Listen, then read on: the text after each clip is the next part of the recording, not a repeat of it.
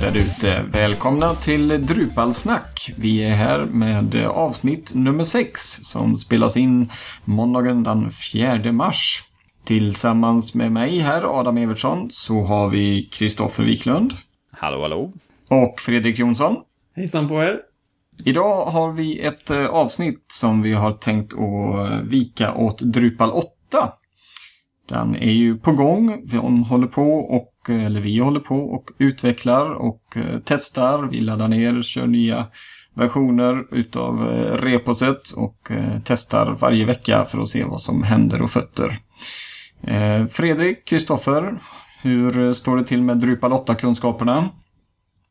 Det börjar bli bättre. Hur mycket har ni testat så, så, så här långt? Jag har inte haft tid att köra så väldigt mycket. Jag försöker hålla koll på och se vad som händer så att jag ska ha en känsla för det, men eh, inte så mycket mer tyvärr. Kristoffer, du då? Ja, nej, jag har installerat det och klickat runt lite grann och sett, men jag har inte testat bygga någonting än, utan det är bara eh, man läser om någon liten funktion och så eh, installerar man och ser, jaha, ja, ja, nu har det blivit så här. Så det är väl så mycket jag har gjort. Jag landar på ungefär samma. Det, man eh, testar kanske, eller jag testar ungefär varannan vecka, drar ner en ny version, installerar och, eh, och ser helt enkelt ja, det som inte funkar förra gången, det har de fått att fungera nu. Så man märker rätt så snabbt vad, att det går framåt. Det är jättespännande tycker jag. För ungefär två veckor sedan, 18 februari, så låstes hela releasecykeln, eller vad man ska säga. Eh, Drupal gick in i en så kallad code freeze. Eh, Kristoffer, skulle du kunna förklara vad code freeze innebär? Ja. Dries har ju satt upp lite utvecklingsfaser för eh, Drupal 8. Och eh, första var ju utvecklingsfasen då man eh, bara kastar in så mycket funktioner som möjligt så man känner att det här ska vi ha. Och man försöker hitta folk. Sen eh, gick man ju in i eh, själva feature completion phase, där, vi, där man hade vissa funktioner på plats, men de saknade lite omkring sig och lite små saker och vissa saker var, var så nära att komma in så att man hade nu en period där det handlar om att fixa ordning alla de här lösa trådarna och eh, se till så att allt som har börjat arbetas kommer in. Och det man sen nu går över till är ju mer en clean-up phase. Där man är, det är mer fokus på att stabilisera det hela. Se till så att eh, saker och ting är konsekvent. Att man använder views för lista olika saker. Att eh, man har rätt standard på hur parametrar och namn ska fungera i API och så. Och sen framöver så blir det ju mer en eh, en liten polish face när man eh, ser till så att allt är eh, redo för att lanseras. Och sedan så blir det en release candidate. Men som sagt, just nu så är vi i clean-up face. Då det, nu är det stabilitet som är fokus. Och eh, att eh, API ska bli, eh, ska bli stabilt. Och därför är det lämpligt att vi kör det här avsnittet nu också. Att, eh, för nu, alla grejer som ska in i Drupal 8, de finns där. Allting fungerar inte perfekt än, men allting finns på plats. Precis, precis. När, eh, hur, hur länge behöver vi vänta då innan vi får ha en, en, eh, ett släpp utav Drupal 8? Ja, jag såhär, som Dries säger i en bloggpost att det, det får vi se. Därför att eh, det beror på hur mycket buggar. Eh, det viktiga är att eh, Drupal 8 ska, eh, ska släppas utan kritiska buggar. Och eh, fram tills eh, dess så jobbar vi på. Och eh, eftersom det är frivilliga som lägger ner sin tid, vissa har betald tid, men eh, stora delen är ju frivilligarbete och då kan man inte planera när saker och ting blir klart. Man uppskattar Eh, Eh, i september någon gång nu i år, men vissa säger slutet på året, början på nästa år, att eh, då är det klart. Så att det, det är lite svårt att mm, se, säga, men eh, man försöker sikta på att kunna ha en release candidate i alla fall på DrupalCon i Prag den 23 september. Mm. Det låter ju som ett uppnåeligt mål. Skulle jag vilja säga. Det är lätt för mig att säga som inte programmerar så mycket. Men eh, som du säger, det, han vill släppa Drupal 8 utan kritiska buggar. Så att eh, det hänger lite på det. Helt enkelt. Men eh, fram tills dess så, så kan man ju dra ner eh, Drupal 8-versioner eh, med hjälp av eh, lite Git-kommandon i terminalen. Så att eh, man kan ju jobba eh, lite vid sidan om. Hur, eh, du nämnde där eh, frivilligarbetare eller frivilliga som sitter och kodar och så. Har vi, har vi någon koll på ungefär hur många som hjälper till med att utveckla Drupal 8? Ja, det står här i Dries bloggpost att eh, ungefär minst 1077 eh, olika personer har hjälpt till med Drupal 8 så här långt. Och eh, undrar, jag tänkte hur många har man sagt att det är totalt? Jag undrar om vi närmar oss den här 1% som man har sagt att man vill uppnå. Mm. För, eh, ja, enligt Drupal.org så har vi ju 940 000 personer aktiva och har 1000 bidraget. Så då har, ligger vi på 1%, precis vad man har satt som mål. Så att eh, Drupal 8 ligger bra till där. Det finns bra med engagemang och viljor i det hela. Den här siffran kommer väl antagligen också från antal commits in i eh, Drupal 8-projektet kan jag tänka mig. Håller ni med om det? Ja, eh, delvis. Det är ju... Ja, Jag tänker mest att det att just få en siffra sådär, det är inget man bara plockar ur, rakt ur, Ja, ur nej. luften sådär. Men eh, vad jag egentligen var ute efter det är väl att det finns säkert många i, som hjälper till i form av eh, diskussioner och eh, som kommer med, eh, med annan input än just kod, kodinput kan jag tänka mig. Ja, Men, eh, du har så sant Det är så. därför han skriver minst, tror jag. Eh, för att de som gör kodcommits är förhållandevis lätta att räkna. Men Precis. sen finns det ju förstås en himla massa andra saker som man behöver hjälp med. Man behöver hjälp med testningar och förslag och tips och dokumentation och det finns en otrolig massa saker att göra. Mm, exakt, exakt. Om vi nu säger att eh, vi får ut en release candidate i samband med DrupalCon i Prag. Skulle ni eh, sätta er och, och börja göra skarpa hemsidor, skarpa webbplatser med hjälp av den här RC1? Ehm, Skulle ni våga det? Ja, det beror på vilket, hur stor sajten är. En enklare sida skulle jag nog eh, eventuellt chansa. Eh, för att eh, det är nog lätt att, att lära sig på en liten sajt och det kanske inte är allt för krångligt att bygga upp det igen. Och ifrån en RC1 så ska ju ska ju alla uppdateringar kunna skötas utan, utan problem. Det ska ju inte... Saker och ting ska inte ändras dramatiskt utan att det finns en, en, en upgrade path. Mm. Ja, jag håller faktiskt med. Det, jag hade nog kunnat sätta mig och göra en enklare hemsida. Eh, speciellt som att DrupaLotta Drupal 8 kommer med eh, views och språkstöd i core, alltså i kärnan från början. Så det är inget som man behöver vänta in.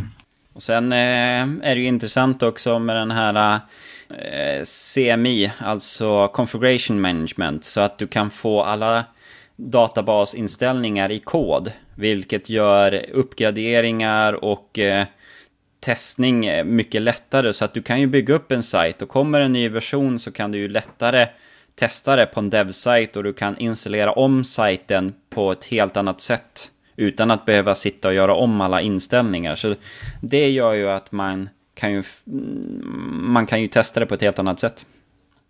Ska vi ta och gå igenom de stora områdena där det hänt saker i Drupal 8 kanske? Jag tog och gjorde en lista på dem och det här, ni får fylla på, men det här är de som stora områden som jag har hittat. Så det är bland annat de här um, Core Initiatives och sen ett par andra saker. Vi har nu för tiden en Visibygg Editor i Drupal 8. Som du nu nämnde Kristoffer så har vi de här Configuration Manager. Att konfigurationer kan eh, ligga i filer som man kan versionshantera och sånt. Vi har hela HTML5-biten. Eh, layouts, att allting ska bli en typ av block. Eh, hur sidor byggs upp blir väldigt annorlunda i Drupal 8. Vi har stödet för, för mobiler, att det ska vara mycket lättare att få Drupalwebbplatser att se bra ut i mobilen. Vi har multilingual, hela språkstödet som du nämnde Adam. Och Views in Core likadant. Vi har Web Services. Att Drupal ska kunna spotta ut sig andra saker än HTML lika lätt. De ska vara jämställda med HTML. Idag är ju Drupal väldigt mycket att det är HTML och så allting annat är lite kusiner från landet. Eh, sen har vi en helt ny temamotor, Twig. Eh, där tycker jag är mycket spännande. Det är de stora områden som jag har hittat. Har ni någonting mer att fylla på med där? Jag läste här också i Dries bloggpost där han skrev att eh, Entity Reference Field har kommit med i Core. Och även Date and Time Field har kommit med i Core. Så att det tycker jag är, det är ett bra initiativ. Mm. Ja, sådana här klassiska moduler som, som i stort sett alla ens webbplatser har, har ju hittat sin väg in i, i Core. Även e-mail har ju dykt upp, om jag inte minns fel. Ja. Så att de har eh, fått med rätt så grundläggande eh, ja, contrib-moduler eh, i den här utgåvan. Och det, det känns bra, det känns skönt. Vilka av de här bitarna tycker ni är mest spännande? Ja, jag skulle säga configuration management. Jag är väldigt intressant på hur väl det kommer att funka. Så, och med att jobba, få ner det i, eh, i Git. Mm, jag håller nog med dig. Configuration management, eller management eh, tillsammans med eh, multilingual-initiativet. Det tycker jag är intressant. Eh, för det, det täcker in sådana här Eh, grejer som jag kanske inte har stört mig på men som jag tyckt att men det här borde ju vara så självskrivet. Eh, framförallt sen, sen sjuan kom, då tyckte jag att men det här kunde de ju tagit med redan då. Men det har kommit med nu istället. Eh, och det, det tycker jag det, det, underlättar så mycket när man gör installationer och, och hanterar hela, hela systemet. Ja, Configuration Manager är definitivt väldigt intressant också. Det som jag har något, hunnit titta mest på och det ser, ja, jag tycker det ser ut som ett väldigt bra system. Men sen tycker jag att man har tryckt in views i Core så att alla listningar i hela admin-gränssnittet kommer att vara vyer. Det är väldigt intressant. Det kommer vara så enkelt att ändra och anpassa det. Ja, och sen eh, precis. att man kör eh, Twig temamotor tycker jag är ur sä säkerhetsperspektiv och eh, ja, mest ur säkerhetsperspektiv tycker jag är väldigt intressant. Att man kommer att slippa se Drupal-webbplatser med en massa POP-kod i temafilerna. Ja. Mm. Sen är ju ändå VCVig att ha det default installerat och inte behöva bry sig om de eh, inställningarna och sådana saker. Att man har en default-grej som man vet kommer att funka och att buggar fixas. Det tycker jag också känns bra. Men det är ju inte så kanske hett som kodare, men att ha det för slutanvändaren, det är ju väldigt bra. Mm, absolut. Den upplevelsen har ju höjts ett snäpp.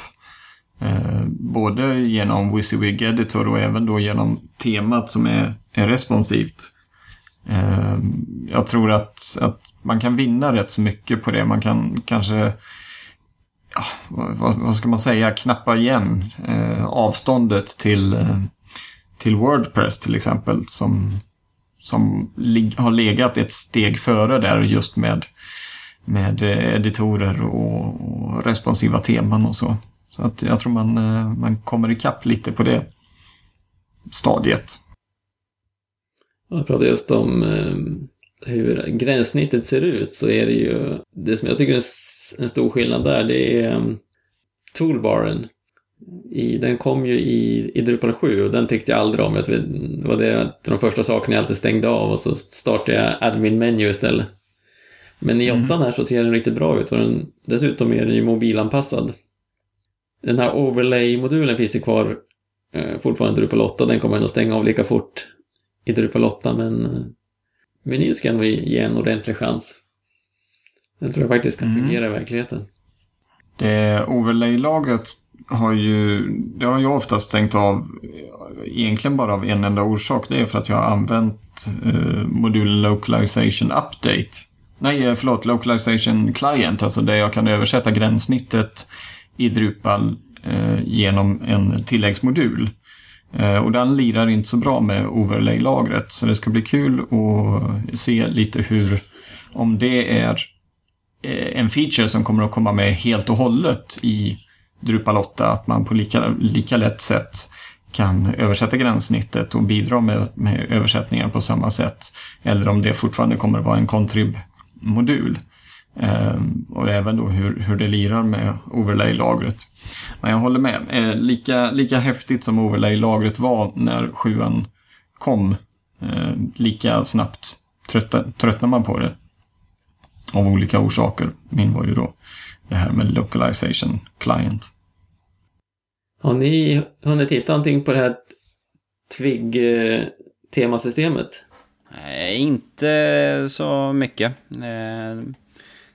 Eh, så här, ehm, vad jag har förstått så är det ju... Eh, Twig kom väl från eh, Python-världen som ett sånt eh, temaspråk och sen har den spridit sig till flera andra open source-projekt. Det är väl framförallt Symfony. Det är samma kille som eh, har skrivit den nuvarande implementationen som han som har gjort Symfony. Så att Symfony och eh, Twig är väl nära eh, lierat. Men det är tydligen inte därför man har valt utan det, är, eh, en av de stora orsakerna är säkerhetsaspekten. Att man eh, skyddar folk från att göra dumma saker. För man kan inte, i Twig-temafiler kan man inte längre stoppa in POP-kod. Vilket man kunde göra i när det är Drupal 7. Det var ju många som kanske mer ovana Drupal-utvecklare eller sådana som jobbade med andra system. När de inte längre när man inte orkade sätta sig in hur, hur Drupal fungerade utan man bara ville att någonting ska fungera. Då tryckte de in all koden i direkt i temafilerna. Det gick ju att få saker att fungera men ofta blir ju ganska betydande säkerhetsproblem. Och definitivt blev det en hel del prestandaproblem eftersom man hoppade över hela Drupas kachélager och sånt. Jag läste om det en som hade gjort en sån template-fil för views. Där varje rad hade en POP-kod där de laddade in en nod. Så att eh, det sänkte ju eh, servern helt. Jag har tvättat upp ett par sådana eh, större webbplatser där mm, nästan all webbplatsens logik låg i, i temafilerna. Tror ni att eh, övergången till Twig, eller den, man, man kanske ska nämna också att, att POP Template kommer att finnas med i systemet, om jag inte minns fel. Så att man kan ju välja eh, det gamla fortfarande. Det är för att man inte ska behöva skriva om alla teman ögonblickligen. Nej. Men om vi, om vi utgår från att man använder Twig som då ändå är ett, ett eh, bra initiativ. Eh, kommer ni, ni som sitter och utvecklar och, och programmerar mer än, än vad en annan gör. Jag, jag sitter ju mest och, och klickar och, och ställer in systemen. Eh, hur, eh, hur snabbt kommer ni att komma igång med eh, Twig och, och börja tema med det? För det är ju en rätt stor skillnad mot, eh, mot- mot det klassiska, eller vad man ska säga, så som det har varit innan. När man bygger moduler och ska implementera det så är det en del jobb, men det är bättre byggt i grunden. Så jag ser fram emot att få implementera det i mina moduler, för jag tror jag kommer kunna tvätta upp och göra saker bättre och mer konsekventa. Och det kommer definitivt tror jag vara lättare för folk som... För ofta är det att man, man har någon output som man vill ändra på. Och med, med Twigs kommer det vara mer konsekvent hur man gör. Man har en eh, preprocess-funktion och så har man en eh, template-fil. De här eh, theme-funktionerna försvinner just. För nu i Drupal 7 kan det ju dels vara en theme-funktion eller en template-fil. Som man, och det kan vara svårt att veta vad. Men i Twig så är det bara template-filer. Så att man vet att man ska leta efter en sån här Twig-fil i aktuell modul. Så lyfter man över den i sitt tema och så kan man ändra den och det finns ingen POP-kod sånt utan det är bara eh, HTML-kod plus lite enkla variabler. Jag tror att det kommer vara en ganska smärtfri övergång. Som dessutom i slutändan gör att det blir mycket bättre. Språkstödet nämnde du Adam. Har du tittat mycket på det, hur, vilka förbättringar det kommer i Drupal 8? Jag har läst lite grann eh, och eh, det som har slagit mig först och främst det är ju att redan i installationen så har du möjlighet att välja ett annat språk för installationen. Eh, tidigare så i, i Drupal 6 tror jag inte ens det fanns ett, en chans att få installationen på något annat språk än, än engelska. Men i sjuan så fanns det i alla fall en länk som du kunde klicka på. Då kom du till, till en sida där du fick instru instruktioner hur du ska ladda ner en en eh, språkfil ifrån localize.drupal.org och så ska du placera den i profiles. Men redan här i åttan så, så har du bara en drop-down-lista med alla, alla språk som finns tillgängliga. Och så väljer du den, klickar dig vidare och så ser systemet då till att du, du laddar ner språkfiler. Och när du sen aktiverar moduler, ja då är, finns den servicen redan Eh, Eh, aktiverad eller den funktionaliteten är aktiverad. Så att då laddar han ju ner språkfilerna direkt ifrån eh, från Drupal Translations, alltså på localize.drupal.org.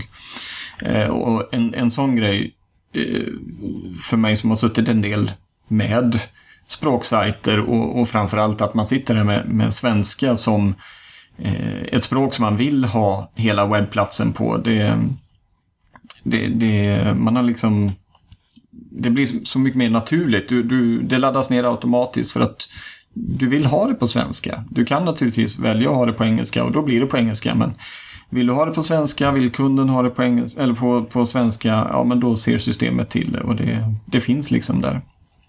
Eh, sen finns ju, eh, precis som i, i sjuan, översättningsstödet finns ju där. Eh, jag har dock inte hunnit börja testa det. Eh, men eh, jag vet att Gabor Hoitzi han, han jobbar hårt på att få det här så bra som möjligt. Och inte bara han utan alla som, som lägger ner tid naturligtvis. Men eh, jag tycker att systemet har lyfts rejält bara genom att få med de här enkla modulerna, eller enkla ska jag inte säga, men de här modulerna som, som helt enkelt förbättrar språkhanteringen av gränssnitt och översättning. Så att eh, det ska bli riktigt, riktigt bra och, och riktigt kul att se vad som händer där framöver. Ja, nej, jag tog och installerade det lite grann nu också. Att bara installationen att kunna välja svenska där och sen är allt på svenska. Det gör ju att helt nybörjare till Drupal kan ju komma igång på ett helt annat sätt här i Sverige. För visst, de kan lära sig engelska, men när saker är på svenska default, de behöver inte ens göra någonting så underlättar det jättemycket. Så att eh, jag tycker det är ett stort steg framåt.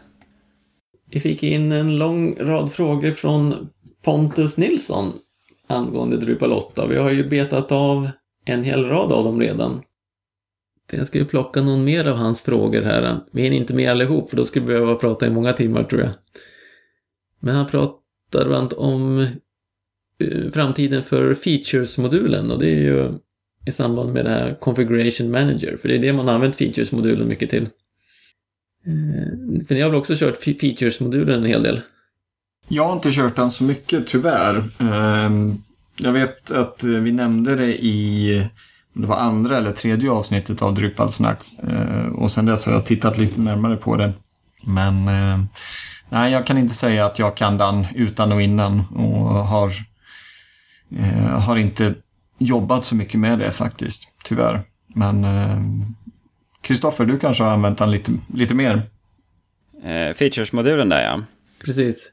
Ja, jag har använt den lite grann och jag har väl eh, kommit fram till att arbetsflödet som finns i Features just nu, där man gör saker grafiskt och sedan eh, laddar ner och sen laddar upp, det, det är inte lätt jobbat så därför så har inte jag fortsatt med det, men eh, tanken är god och det är där jag hoppas att CMI kan få det eh, så här, att arbetsflödet kapar bort något steg så att istället för att eh, behöva göra två, klipp hela tid, två klick hela tiden så kan man kapa ett och då går arbetet dubbelt så fort. Features har väldigt bra Drush-integrering. Man kan köra Drush, Drush Feature Update. Och lite sådana grejer. Ja, men ibland, och sen om du ska lägga till någonting, då måste du veta exakt vad det är. Och jobbar man inte dagligen så då, eh, då blir det krångligt. Jag tittade just på features projektets hemsida. Och där pratar de just om att alltså features-modulen var ju inte tänkt som en konfigurationshanterare från början.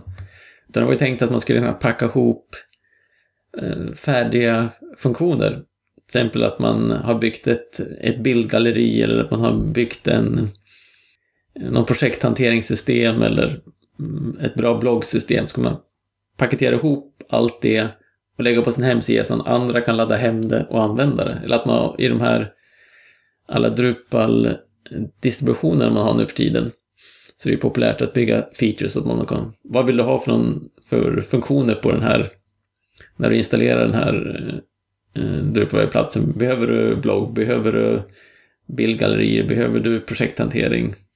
Så man, kunde man bara kryssa i det så kunde features-modulen sköta om alla inställningar och sånt. Men det som hände var ju att man använde den som konfigurationshanterare. Eh, så det är så jag har använt den i 95% av alla fall i alla fall. Men nu tror jag att features-moduler kommer att eh, falla tillbaka till att användas för just features. Det kommer säkert användas mycket mindre men det kommer finnas eh, ett klart behov av det fortfarande. Jag kommer definitivt att titta på och köra Eh, Configuration Manager rakt av. För det är en sån man egentligen behöver. Det var att features var det minst dåliga sättet att få till det förut. Ska vi se, hade vi något mer av Pontus frågor som vi borde kunna svara på? Hittar ni någon bra? Ja, vi måste ju framförallt tacka till Pontus Nilsson här och skickat en sån lång lista frågor. Eh, jättekul med engagemang och eh, varför vi sållar det här just nu är för att vi kan ju inte allt än. Den här frågan tycker jag är rätt bra. Tror ni att utvecklingen av Views kommer att hämmas på grund av att den är med i Drupal Core? Har ni några funderingar kring det? Jag tror inte det. För med Drupals hook-system så kan man bygga ut och bygga om så mycket. Så att jag ser inte att det skulle hämmas. För i så fall... Eh, ja, men det, visst, vissa stora ändringar utav views, det, det kanske... De kanske inte kommer. Men eh, views börjar komma i så pass stabil och eh, ändringar görs inte i grunden längre utan det är ute i periferin som eh, ändringarna görs. Jag tror inte det ändras någonting. Nej, jag håller med där. Det, som du säger, den, den, är så, den är så stabil. Och eh, vill man ha sån här vill man bygga ut views med, med små grejer då, då har man ändå fått eh, bege sig ut och leta efter contrib-moduler oavsett om det är RSS-flöden som ska fixas eller om det är eh, att man ska räkna någonting med hjälp av, av views. Så att jag, jag håller med. Jag tror inte att den kommer att hämmas eh, bara för att den kommer med i kärnan. Och det sätt Views 3 är byggt så är det ju med det här plugin-systemet så är det ju ganska enkelt att bygga ut det med komplex, komplexa funktioner. Som du säger Adam, det finns massa moduler som, som bygger ovanpå views. Och, och det fungerar bra.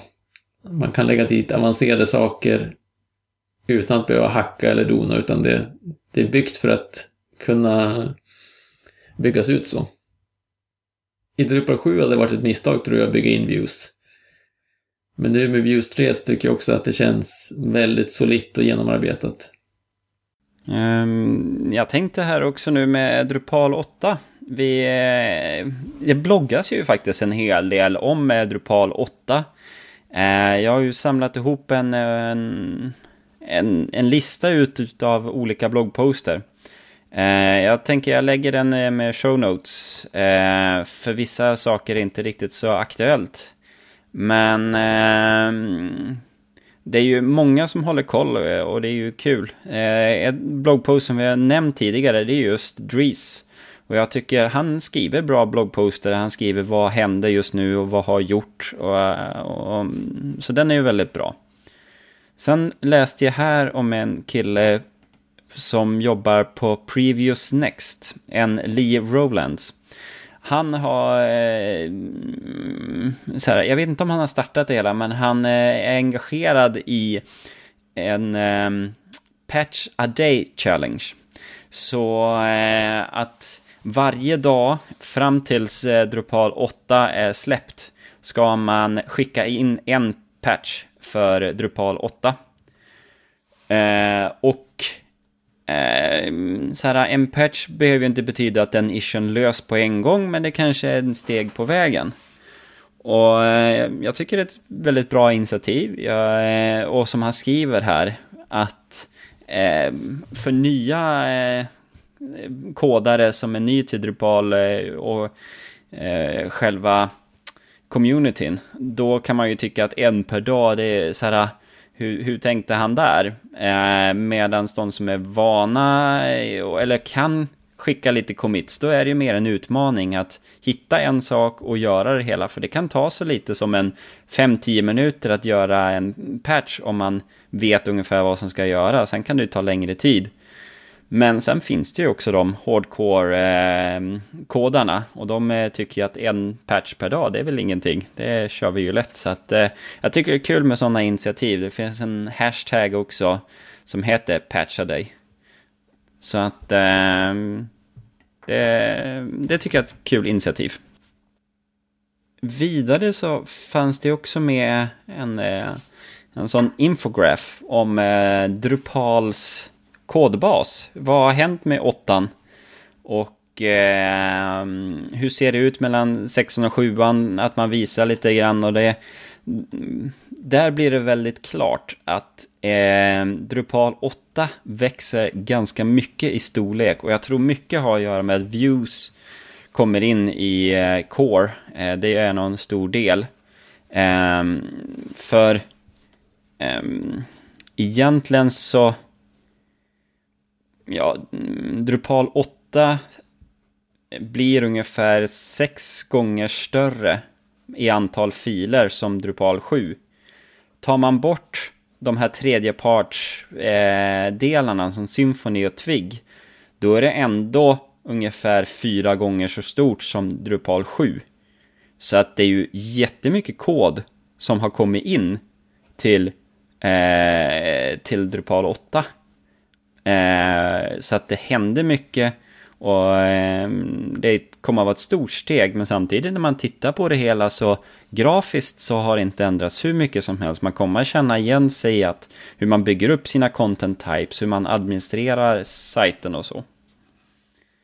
Och eh, sen är det ju, har de ju också tagit upp här att filstorleken, hur många rader är det på varje eh, i snitt i varje kodfil. Det har faktiskt sjunkit. Så snittet nu i Drupal 8, det är 73 rader per kod, eller per fil. Eh, Medan i 7 så var det över 200 rader kod i snitt per fil. Så att mm, visst, det har blivit fler filer, men de har blivit kortare, så att det är lättare att kunna se vad som händer i varje fil. Så att eh, det var en liten intressant infographic för det hela. Man ser här en utav dem hur många moduler som har droppat. Så det är ungefär lika många moduler som droppas i åttan som i sexan. Men det har ju tillkommit desto fler. Och vi är uppe i... Vad blir det här? 36 plus 26. Vi borde landa på 62 moduler i åttan då i, eh, bara i Drupal, Drupal Core. Och så blir det en ny filstruktur också. Har ni sett den? Ja, det tycker jag är Det bra. var på tiden. Det var på tiden, ja precis. Ja, det kommer att bli enklare där att hålla ordning. För er som inte känner till det så, ja, alla de här eh, includes, miscellaneous eller misc modules, profile scripts, sites och themes, de landar i eh, ja, inte riktigt alla, men de, de hamnar i en eh, mapp som heter Core. Och där ligger ju allt som hör till systemet. Och eh, sen så kommer det då ligga eh, Modules, Profiles, Sites och Themes. Alltså alla de som, eh, som man som användare var inne och röjde i när man byggde, byggde sajterna. De kommer att ligga ute i roten tillsammans med den här Core-mappen. Så att en rejäl omstrukturering. Eh, Fredrik, du som har hängt med var det 4.4? Ja, precis. Om jag minns rätt. Eh, hur, har, hur har det sett ut tidigare? Jag är ju mest inne i sexan och sjuan och, och rumstrerar runt. Hur har det varit i fyran, fyra versionerna av femman? Det såg ut väldigt lika eh, hela vägen. Det här i Drupal 8 är den stora förändringen. Det som har hänt tidigare versioner är bara att man har lagt till nya mappar. Skulle kunna säga att det har varit en rejäl storstädning här då? För, eh, jag tror för många nybörjare kommer det vara enklare. För att om man laddar hem en modul så var det väldigt naturligt att lägga den i, i modules direkt. För det var, ja, det är en modul, här är en mapp som heter modules, så lägger man den där. Problemet då blir att man blandade ihop det med Cores moduler och när man då skulle eh, göra uppdateringar och sånt så blev det lätt till att man skrev över saker man lagt dit själv och sådär. Precis. Eh, så den här uppdelningen när alla core-grejer hamnar i sin egen core-mapp och sen har man en modulmapp där i roten och en theme-mapp där i roten där man ska lägga sina saker och där folk naturligt kommer att lägga dem. Många fler installationer kommer att bli riktiga och snygga. Ja, eh, introducera folk till Drupal och berätta att ja, och sen har vi temat. Eh, det ändrar du i Sites, All, Themes och sedan där har du temat som vi har valt. Att det är ju eh, så här, ja men vi hade ju en Themes här utanför också, men... Nej, precis. Akta dig, akta dig. Ja, de har eh, städat upp lite. Eh, de har ju också lagt lite tid på att fixa till det administrativa gränssnittet inne när man alltså lägger till nya noder. Har ni varit inne och tittat och sett hur den nya content-sidan ter sig? Det är ju en trend där att man har lagt all metainformation där uppe till höger istället för att ha den inunder. Och det är väl dels att eh, folk har bredare skärmar idag så det får plats. Det, man får ju mycket bättre översyn för att man behöver inte hålla på och rulla upp och ner för att se all, all information utan man kan se den eh, i ett svep. Och skulle man ha en liten skärm så då ramlar du ner där inne under i alla fall. Om man då skulle ha en så liten skärm man sitter på en mobil eller så. Det är väldigt tjusigt gjort tycker jag. Riktigt, eh, riktigt snyggt gjort. Och eh, jag tänkte också på Eh, ah, bara en sån enkel grej som att de här länkarna när man ska lägga till nya moduler inne på modulsidan. Eh, I sjuan så la man dit, eller så ligger det en, en blå liten länk med ett plus framför. Och jag vet i alla fall av, av mina kunder när de, man ska lägga till en ny nod eller, eller som jag nämnde då en ny nod. Bara, ja, då skulle du leta efter den lilla blåa länken och det var många som hade problem att hitta den. Men Eh, I åttan här så har de helt enkelt sett till att det är en, det är en blå knapp med vit text på. Den syns och den är snygg. Jag har tagit något som fungerade hyggligt i sjuan och förbättrat det till åttan. Så att det är snyggare och, och enklare. Det administrativa gränssnittet tror jag att man har inga problem att känna igen sig från Drupal 7. Det är bara att det är bättre. Mm. Det tror jag är en bra sammanfattning av det. Det största förändringen där med att de har döpt om eh, moduler heter Extend istället.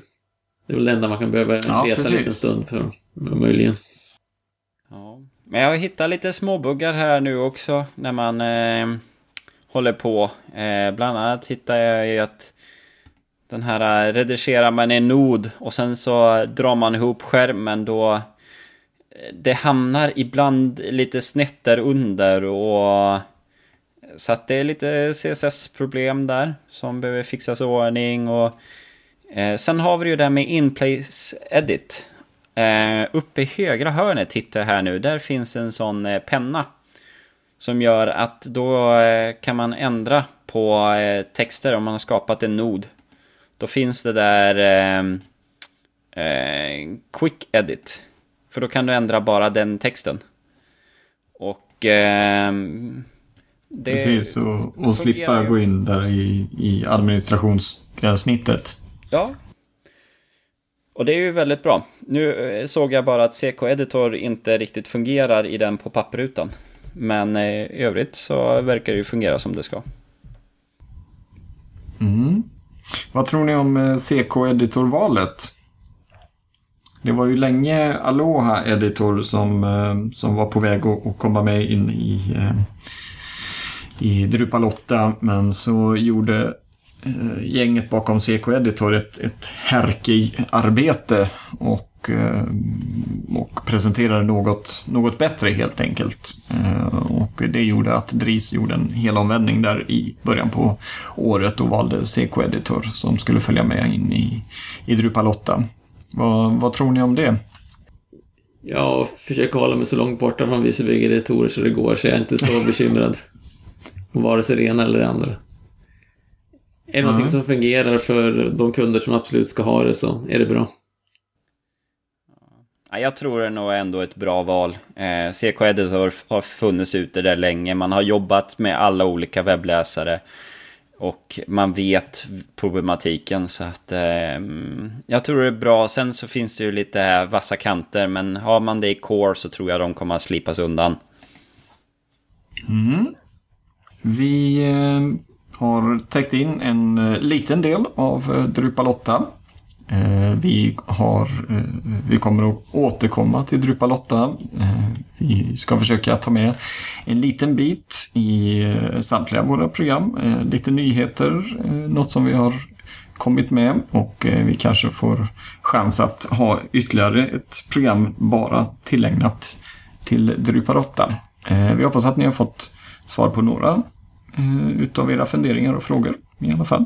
Har ni några så tveka inte. Gör som Pontus, skicka in dem till oss. Antingen via Twitter eller via vårt kontaktformulär på vår hemsida drupalsnack.se.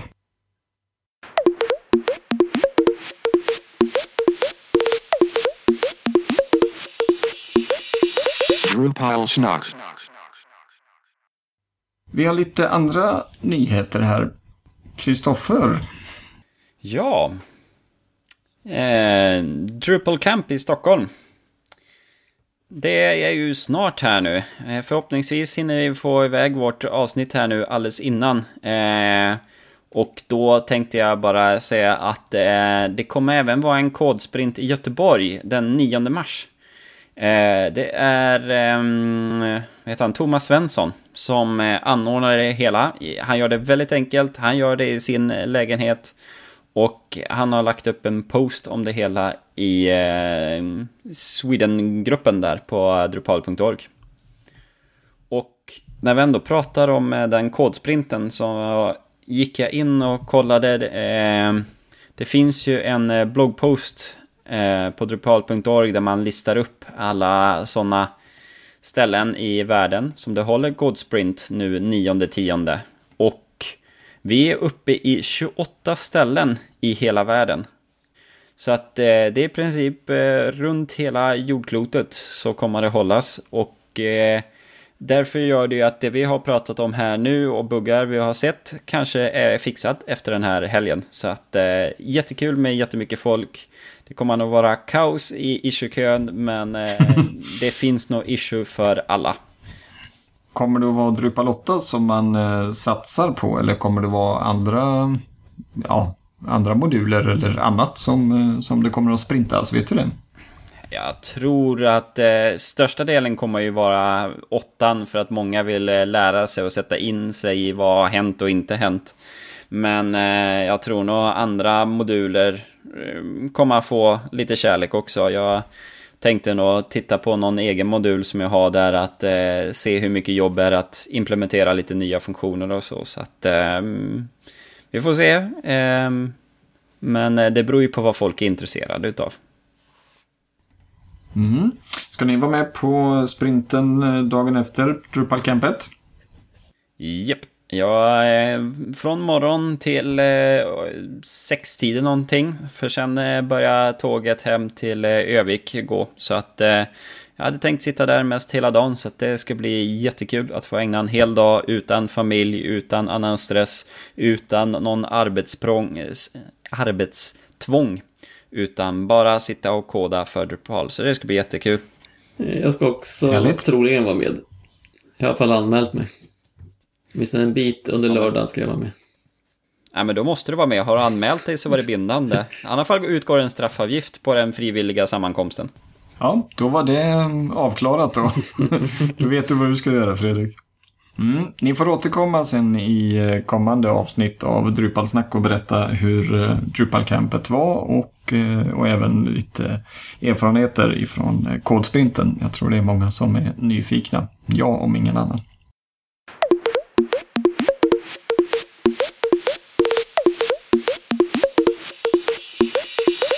Drupalsnack. Ska vi gå vidare till eh, lite generella Drupal-nyheter? Kristoffer, du är ju vår man i etern där. Ja. Har du hittat något nytt? Ja.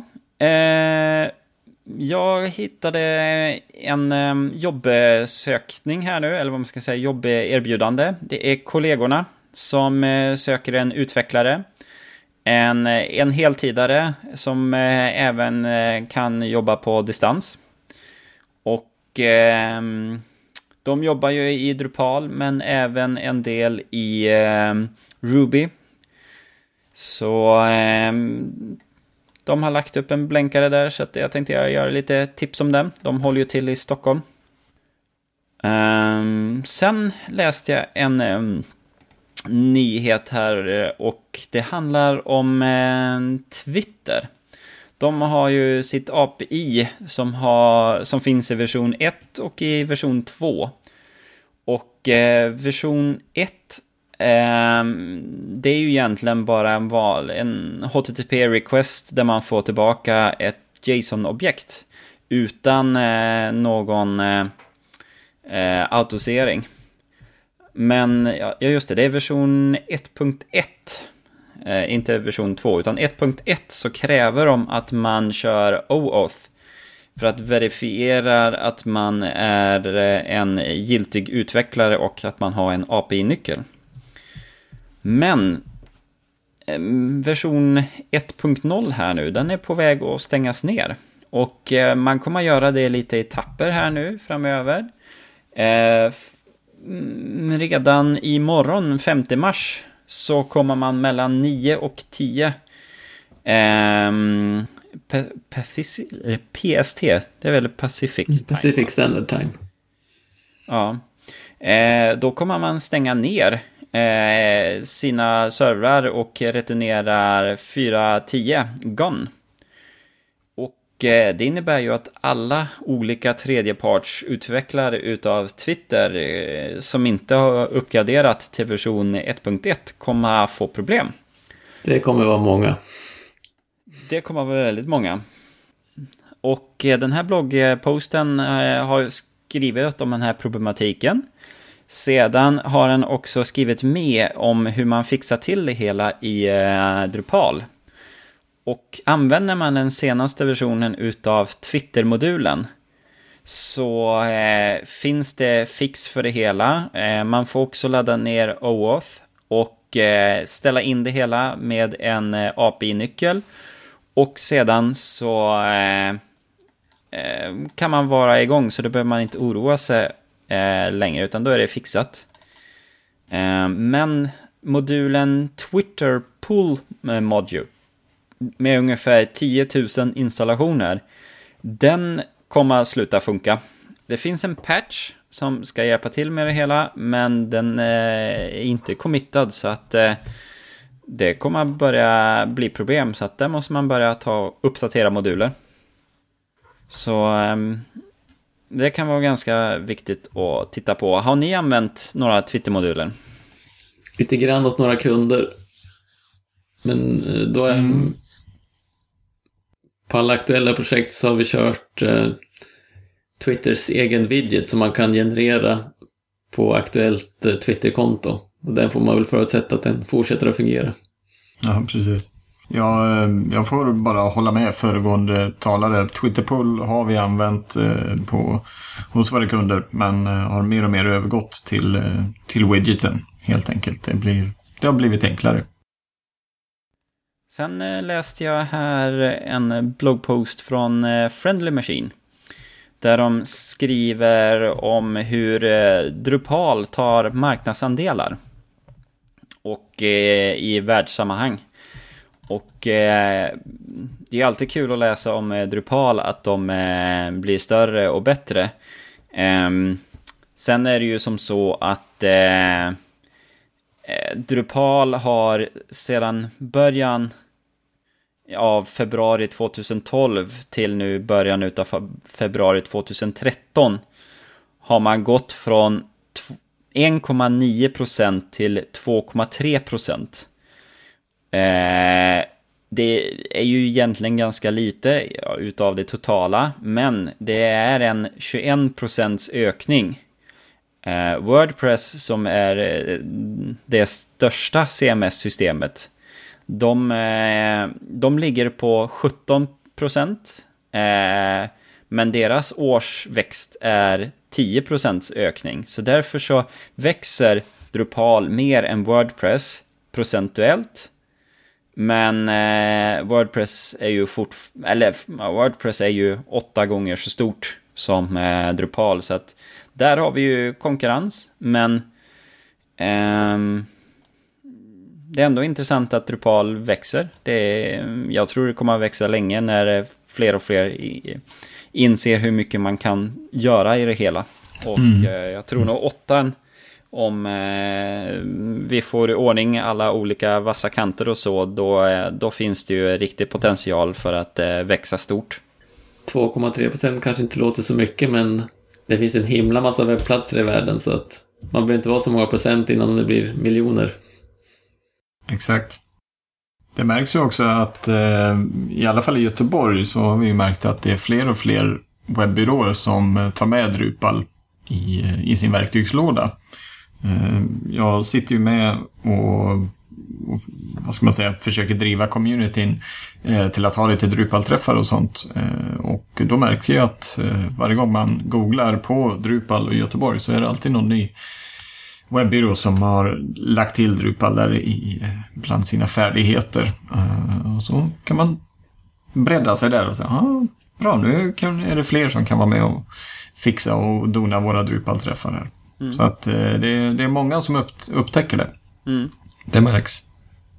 Jag hoppas bara också att de som kommer med tar sig tiden att lära sig det på riktigt. Och inte bara tror att ja, ja, men vi kan lösa det här problemet. Det, jag lär mig det sen. För eh, jag tror eh, Drupal kan få dåligt rykte om vi har för mycket folk som inte kan Drupal och göra dåliga webbar i Drupal. Det är kloka ord. Och nästa då, bloggpost som jag läste, det handlar om en kille som eh, är Drupal-utvecklare och har eh, en privat blogg och skulle eh, uppdatera den. Han hade, nu ska vi se här, vad han hade i, hade den i för läge från början, men ja, grejen var det att han skulle upp, uppdatera sin blogg och han ville inte lägga så mycket tid så att ja, ja han tänkte jag kör Wordpress, jag ser hur bra det funkar. Eh, och eh, från början så var han eh, väldigt nöjd och han tyckte om att det fanns en Android-app för Wordpress så kan han väldigt enkelt uppdatera sin blogg och det fanns ett bra arbetsflöde. Men eh, sen så ville han ju lägga till eh, kontaktsida och en about page och lite olika saker. Och sen skulle han lägga till en book review. Och alla de här sakerna krävde ju eh, tredjeparts plugin. Eh, och det blev plugin på plugin på plugin. Och eh, till slut så kände han ju att, eh, men eh, eh, det finns ju inte, eh, det finns ju ingen kärna som man kan vara säker på, utan allt är ju bara plugin. Så att det slutade med att han gick tillbaka till Drupal. Eh, men det han saknar det är just den här Android-appen för Wordpress. Det finns ju ingen bra för Drupal. Eh, så att eh, där får vi ju se om Drupal 8 kan lösa lite sådana problem. Men eh, jag tycker det är intressant att läsa om andra CMS-system. Däremot så kan jag ju tycka att jag är ju jag vill ju att Drupal ska vara bäst i världen. Eh, men det är ju inte alltid så, men eh, man vill ju lätt tro det. Men eh, vi får väl ha den här podcasten här framöver där vi pratar om lite olika andra system också. Så att då får vi ju prata om vad vi tycker är bra i andra system. Kanske kan bjuda in lite bekanta eller kollegor vi har som jobbar mer aktivt med andra system, men som känner till Drupal lite grann i alla fall. Ja, nu på eh, Drupal Camp så skulle vi väl ha en talare i, från Wordpress som skulle hålla en av keynoten har jag för mig. Ja, det skulle vara någon session om Wordpress i alla fall. Ja. Och eh, så det ska bli intressant. Jag hörde någonstans ryktesväg att även Episerver fick eh, frågan att vara med där. Men eh, det var ingen som ville ställa upp. Ser du, ja. Så att, men jag vet inte varför, så att eh, det kan vi bara gissa på. Nästa blogggrej, den eh, gäller nog mm, dig Fredrik. Inte så mycket dig Adam, för jag tror inte du kodar så mycket egna moduler. Utan det blev mer Fredrik där. Och det här tror jag du redan vet Fredrik, men det var ett ganska enkelt exempel på hur Crosts cross-site request forgery fungerar. Alltså lite cross-script-hackande. Mm. Det handlar om att det är en person, eller man skriver en egen modul som eh, den, eh, den gör att den eh, kan ta bort noder. Eller i det här fallet så är det pants. Det finns en modul som heter just pants som en övningsmodul. Och den här eh, modulen är väldigt enkelt skriven att eh, man har en URL där man skickar med ID-numret och sedan så tar man bort de byxorna. Och eh, själva koden eh, är, är, ganska enkel. Den kontrollerar ju att man har rättighet att ta bort de där eh, byxorna, att man är rätt användare, att man har de rättigheterna. Så på det sättet så är det ju ingen säkerhetsbrist. Men det de lyfter fram det är ju att den där URLen, den behöver ju en användare som har den accessen, den behöver bara surfa in på den en gång för att den ska ta bort eh, byxorna. Så det gör att jag kan ha en egen sajt som inte har någonting med den eh, andra sajten att göra. Men jag har lagt med en bild som har en URL till den sajten jag vill attackera.